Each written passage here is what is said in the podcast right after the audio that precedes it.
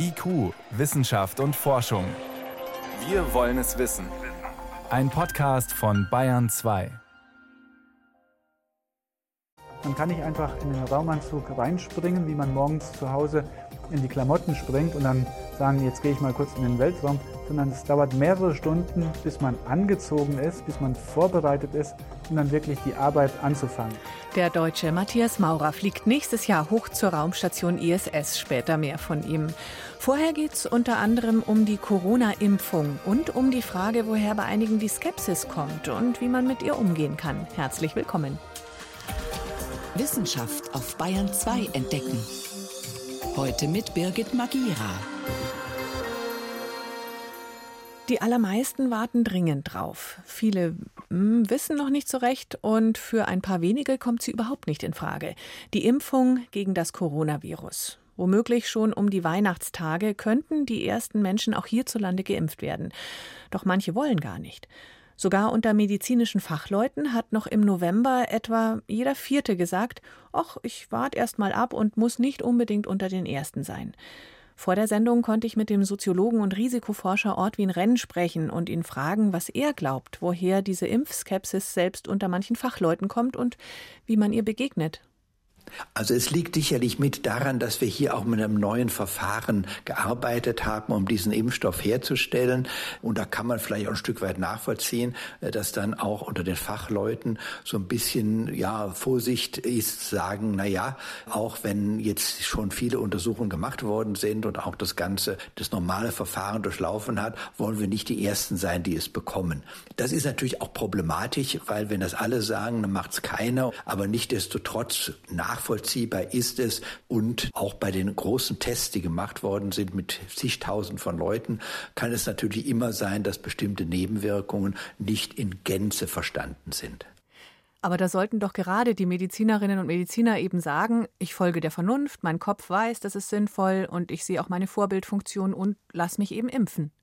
Ja, und dass es jetzt auch in fast allen Ländern zugelassen wird, ist ja auch ein Zeichen davon, dass unabhängig voneinander, also hier größere Nebenwirkungen nicht sich irgendwo gezeigt haben. Wir sehen es jetzt auch in den Impfungen, die jetzt in England gewesen sind. Da gab es ein paar allergische Reaktionen, aber nichts wirklich Kritisches. Ich sage mal, für den Bereich der öffentlichen Gesundheit ist es ganz wichtig, dass wir hier mit den Impfungen voranschreiten. So müssten politisch Verantwortliche vielleicht, ich sag mal, noch authentischer sprechen, um Vertrauen zu gewinnen? Also ich glaube, ganz wichtig ist, dass man durchaus auch zugibt, dass es eben leichte Nebenwirkungen gibt. Das ist der erste Punkt. Und das zweite ist, dass man eben ganz klar sagt, äh, wenn wir wirklich den äh, Virus bekämpfen und auch besiegen wollen, dann brauchen wir ein hohes Maß an Impfung. Das müssen nicht 100 Prozent sein, aber doch äh, nah an 70, 80 Prozent. Und dann haben wir es dann auch überwunden. Und ich glaube, wenn man das nochmal ganz deutlich macht in der Kommunikation, gibt es auch mehr Menschen, die mitmachen. Und doch gibt es bei einigen auch so ein Grundmisstrauen. Und die Frage, ist das hier nur ein Wettrennen um politischen Erfolg? Wer impft am schnellsten? Und dann sind da Unternehmen, die Geld verdienen wollen. Also geht es hier wirklich an erster Stelle um meine Gesundheit? Wie kann man dieser Skepsis begegnen als politisch Verantwortlicher? Also zunächst mal ist ja ganz wichtig zu sagen, äh, dass natürlich auch die Pharmaunternehmen Unternehmen sind, die wollen natürlich tatsächlich auch was verdienen, aber in dem Fall ist es wirklich so, dass hier alle Wissenschaftler der Welt und alle Firmen der Welt wirklich zusammengestanden sind, um sehr schnell und sehr effektiv etwas herbeizuführen, was tatsächlich in dieser Pandemie auch hilft. Und äh, das Zweite ist, dass wir keine anderen wirklichen Möglichkeiten haben, also mit so einer Pandemie fertig zu werden, außer dann noch stärker in Lockdown und anderen dramatischeren Maßnahmen dann einsteigen zu müssen. Also man muss immer sehen, was wäre denn die Alternative und eben auch vielleicht mit positiven Anreizen Grenzen zu gehen oder zu sagen, wer sich impfen lassen kann, der darf vielleicht auch wieder ins Kino gehen oder so, dass man oh. nochmal deutlich macht, der kann auch wieder stärker am öffentlichen Leben mitwirken und ich soll mal nicht stigmatisieren, ich würde nicht negativ sein, aber gewisse positive Anreize könnte ich mir vorstellen. Also wenn mir der Herr Spahn jetzt eine Kinokarte schenken will dafür, dass ich mich impfen lasse, da werde ich ehrlich gesagt fast schon wieder misstrauisch. Ja, man muss es sozusagen sehr vorsichtig machen. Also ich kann mir nur vorstellen, dass man sagt, in dem Moment, äh, wenn jemand tatsächlich Bedenken hat und sagt, ich mache das aber, um nicht Übertrager für Dritte zu sein. Das ist ja das Altruistische dabei. Man schützt ja auch damit letztendlich andere. Und dass man dann sagt, dann darf man wieder mehr am öffentlichen Leben mitwirken, das würde ich jetzt nicht als ein, ja, eine Form ansehen der Bestechung, sondern eher als eine Form ansehen, wo man sagt, äh, ja, damit ist das Risiko in dem Moment auch so gut wie gar nicht mehr da. Und dann besteht ja auch die Möglichkeit, sich wieder stärker am öffentlichen Leben zu beteiligen. Professor Ortwin Renn ist Soziologe und Risikoforscher und sagt, ein zögerliches Bauchgefühl bei der Corona-Impfung ist psychologisch durchaus nachvollziehbar. Transparenz bei der Kommunikation der Nebenwirkungen schafft hier durchaus Vertrauen. Vielen Dank für Ihre Einordnungen. Ja, ich danke Ihnen.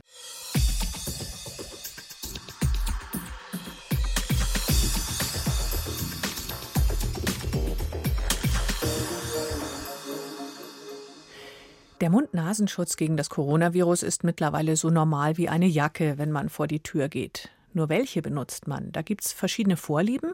Vor allem die Frage waschbare Maske oder Einwegmaske aus der Packung. Bequemlichkeit, Sicherheit, Optik, da spielt vieles mit rein.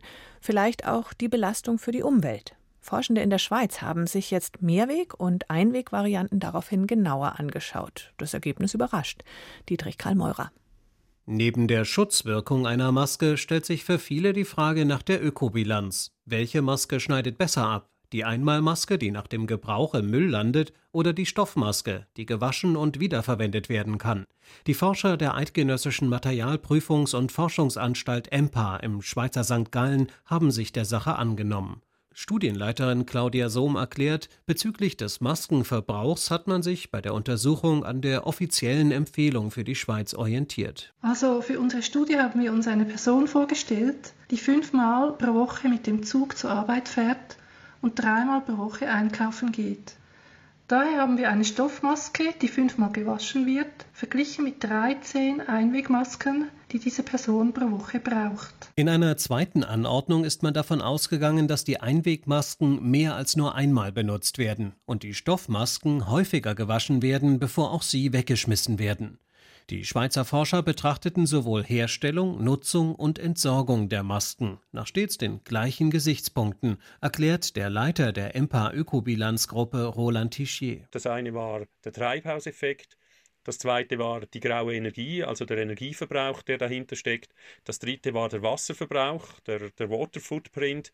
Und das vierte ist ein Indikator für eine ökologische Gesamtbetrachtung. Die Analyse der Schweizer Wissenschaftler zeigt, dass die Baumwollstoffmasken bezogen auf Energieverbrauch und Treibhausgasbilanz besser abschneiden als die chirurgischen Einmalmasken.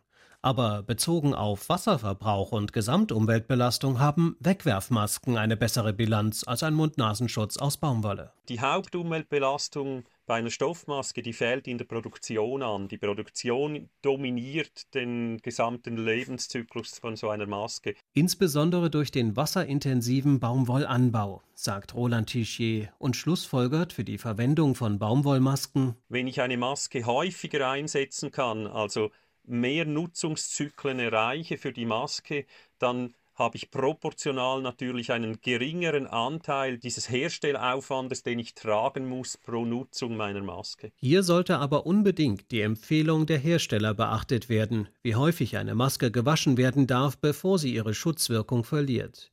Die Forschung zur Ökobilanz von Masken steht noch am Anfang, sagt Studienleiterin Claudia Sohm. Denn etwa antiviral und antibakteriell wirkende Materialien wurden noch nicht betrachtet. Wir planen nun auch andere Materialien, das heißt also nicht nur Baumwolle, sondern auch ähm, Polyester, Viskose, Modal und weitere Materialien genauer anzuschauen.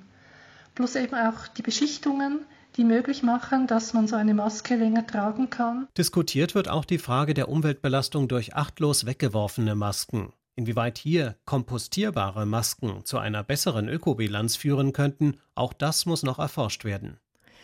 Ja, so eine Maske auf dem Gehsteig. Einwegmasken sind unterm Strich aber offenbar weniger umweltschädlich als Baumwollmasken, sagen zumindest erste wissenschaftliche Untersuchungen. Hier ist Bayern 2 um gleich Viertel nach sechs. Bayern 2. Wissenschaft schnell erzählt.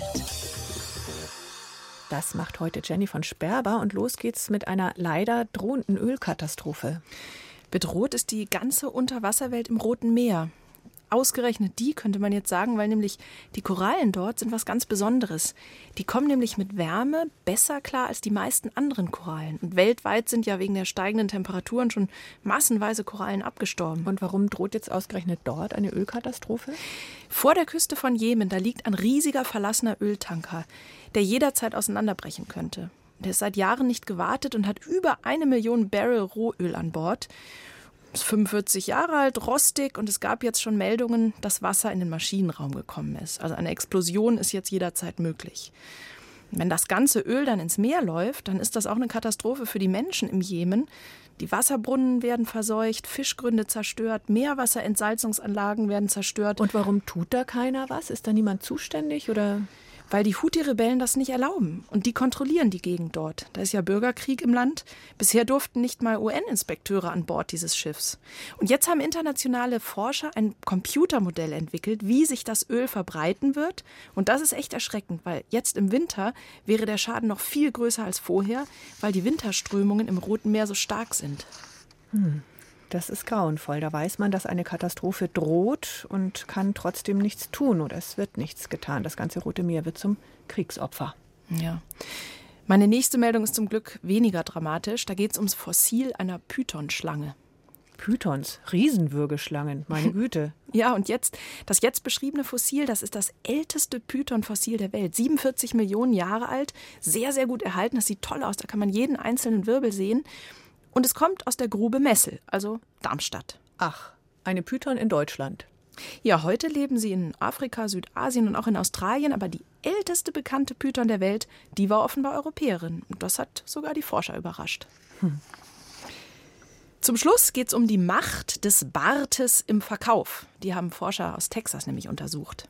Ein Bart. Also es geht um Vollbärte oder ja, ja, um gepflegte Vollbärte. Die sind nämlich scheinbar vorteilhaft, wenn man was verkaufen will. Besser okay. sind sie als Schnurrbart, Bartstoppeln oder rasiertes Gesicht. Mhm. Das haben die mit fünf verschiedenen Experimenten rausgefunden. Eins war zum Beispiel, sie haben Facebook-Werbebilder, auf denen Verkäufer mit oder ohne Bart waren, zur Probe gestellt und die Vollbartverkäufer, die haben eindeutig mehr Klicks gekriegt. Wurde da irgendwas Bestimmtes verkauft? Also sind die in irgendeinem Segment besonders erfolgreich, die Vollbartträger, irgendwie Technik oder so?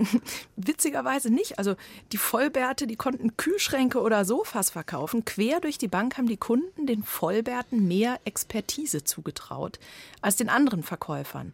Also sie haben sie als glaubwürdiger eingeschätzt und Insgesamt war die Wahrscheinlichkeit höher, dass die Kunden was gekauft haben, wenn der Verkäufer einen gepflegten Vollbart trug. Okay.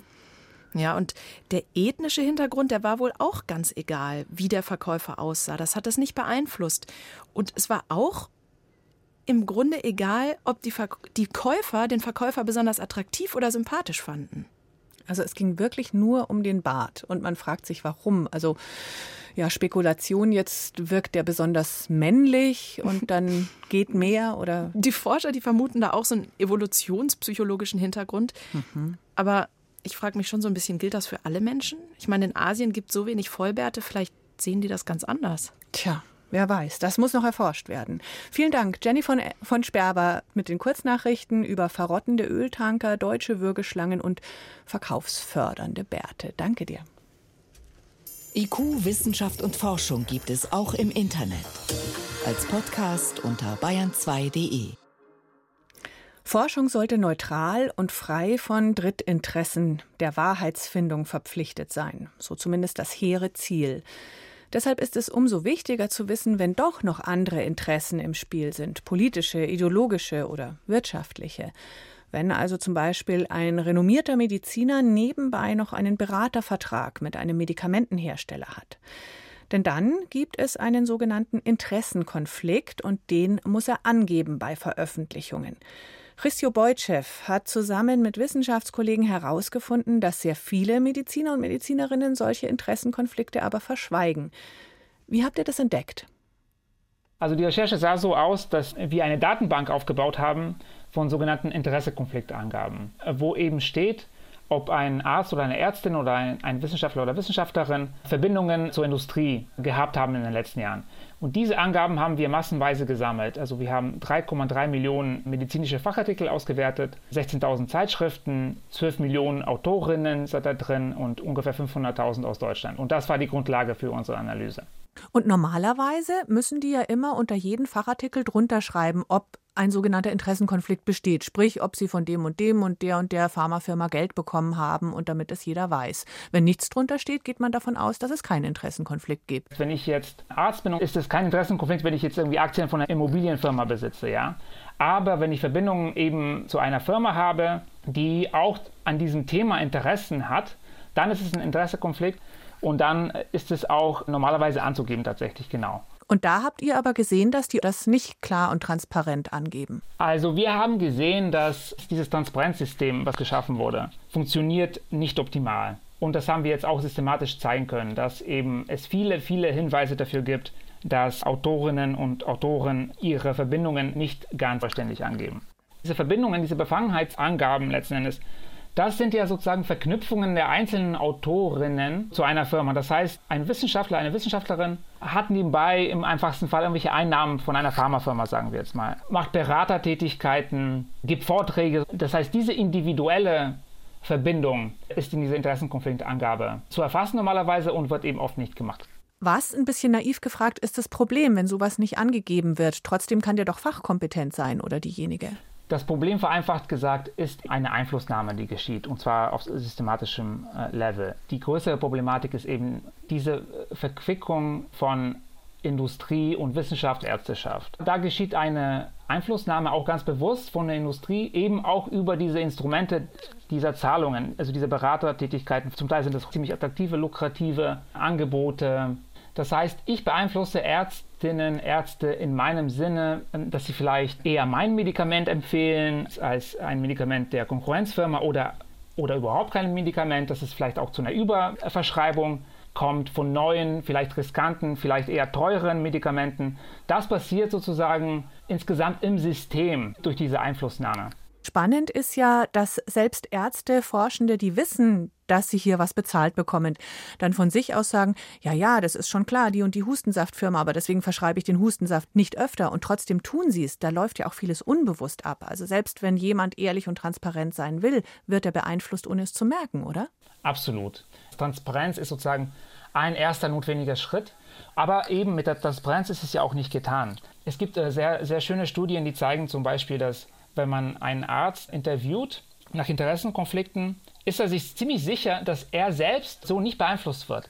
Wird er aber dann gefragt, werden die Kollegen in der gleichen Situation beeinflusst, tendiert er dazu zu sagen, ja, sie werden beeinflusst. Das heißt, der einzelne Arzt denkt, magischerweise ist er oder sie nicht so empfindlich dafür wie die anderen. Da passiert das systemische Problem. Und deswegen braucht es eben auch Mechanismen, um damit umzugehen. Und andererseits brauchen wir eben auch mehr industrieunabhängige Forschung, mehr industrieunabhängige Fortbildungen. Danke, Christio Beutschew. Die ganze Geschichte bekommen Sie ausführlich bei BuzzFeed News und unter dem Hashtag Follow the Grant im Netz zum Nachlesen.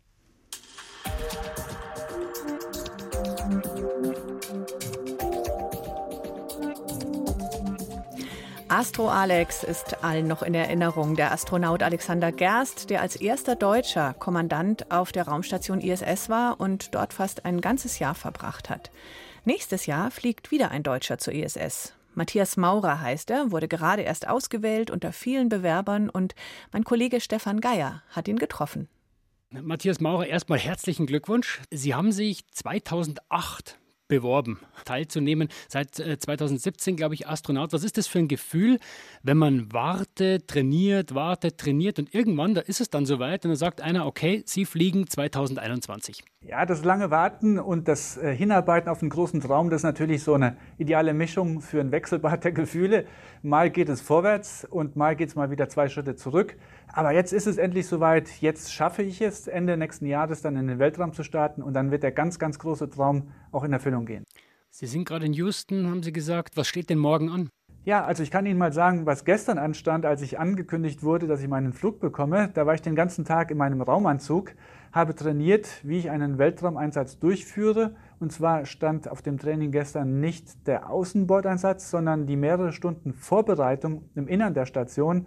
Man kann nicht einfach in den Raumanzug reinspringen, wie man morgens zu Hause in die Klamotten springt und dann sagen, jetzt gehe ich mal kurz in den Weltraum, sondern es dauert mehrere Stunden, bis man angezogen ist, bis man vorbereitet ist, um dann wirklich die Arbeit anzufangen. Also im Weltraum dauern selbst die einfachsten Dinge ein bisschen länger und sind komplizierter. Und wenn man einen Fehler macht, dann muss man oft mehrere Stunden wieder dafür zurückgehen im Plan, alles wieder ordentlich nachkontrollieren und dann nochmal von vorne anfangen.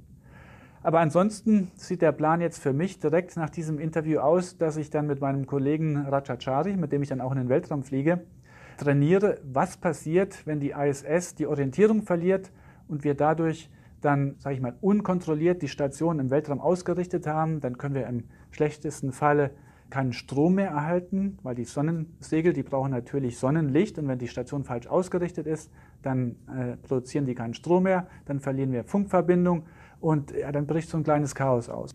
Jetzt ist man als Astronaut ja oft im Training einer Kopie der ISS unterwegs, in Köln im europäischen Modul oder in Houston eben über und unter Wasser. Was glauben Sie, wird da oben in 400 Kilometer Höhe außer der fehlenden Schwerkraft der große Unterschied sein? Ein Hauptunterschied wird natürlich sein, im Weltraum nutzen wir alle Dimensionen. Also ich schwebe dann an der Decke oder an der Wand oder am Boden, um Experimente durchzuführen. Der enge Raum wirkt damit viel, viel größer. Und ähm, das äh, erfordert aber auch, dass man sich erst einmal darauf einstellt. Also das menschliche Gehirn muss erst einmal diese Orientierung da für sich verarbeiten und diesen neuen dritten Dimensionssinn aufbauen. Cosmic Kiss heißt die Mission, kosmischer Kuss. Darf man dann als Astronaut eigentlich mit aussuchen? Den Namen?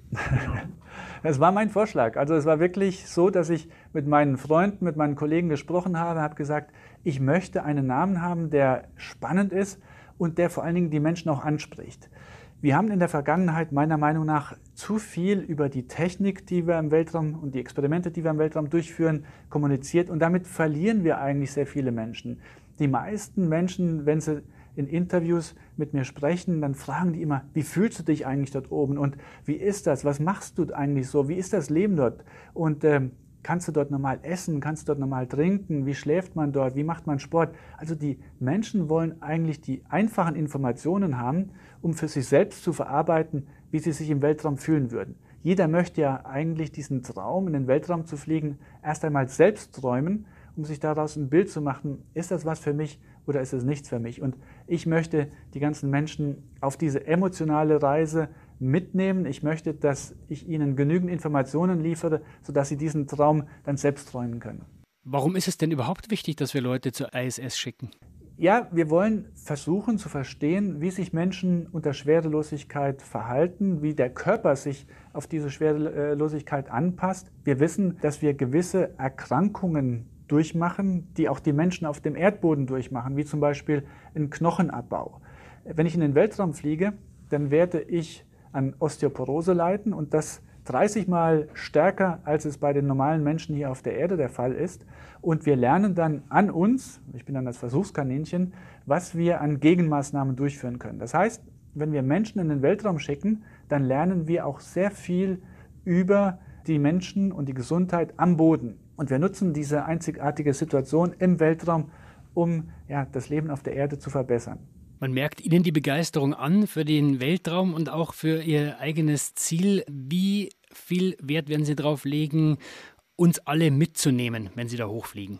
Ja, das ist ein Fokus der Mission. Deswegen nennt sich diese Mission ja auch Cosmic Kiss. Ich möchte die Faszination teilen. Ich möchte alle Menschen daran teilhaben lassen, äh, wie man sich fühlt, wenn man in den Weltraum fliegt, was der Tagesablauf eines Astronauten oben ist. Und äh, diesen Traum möchte ich teilen. 2021 wird Matthias Maurer als nächster deutscher Astronaut ins All fliegen zur internationalen Raumstation. Wie es ihm geht und welche Pläne er hat, das hat er uns direkt aus Houston erzählt, wovon er uns zugeschaltet war. Vielen Dank für die Zeit. Bleiben Sie gesund und danke fürs Gespräch. Ich danke Ihnen und bleiben Sie auch alle gesund. Und mein Kollege Stefan Geier hat sich mit diesem nächsten deutschen Astronauten im All unterhalten. Das war's schon wieder von IQ Wissenschaft und Forschung. Danke fürs Zuhören, sagt Birgit Magira.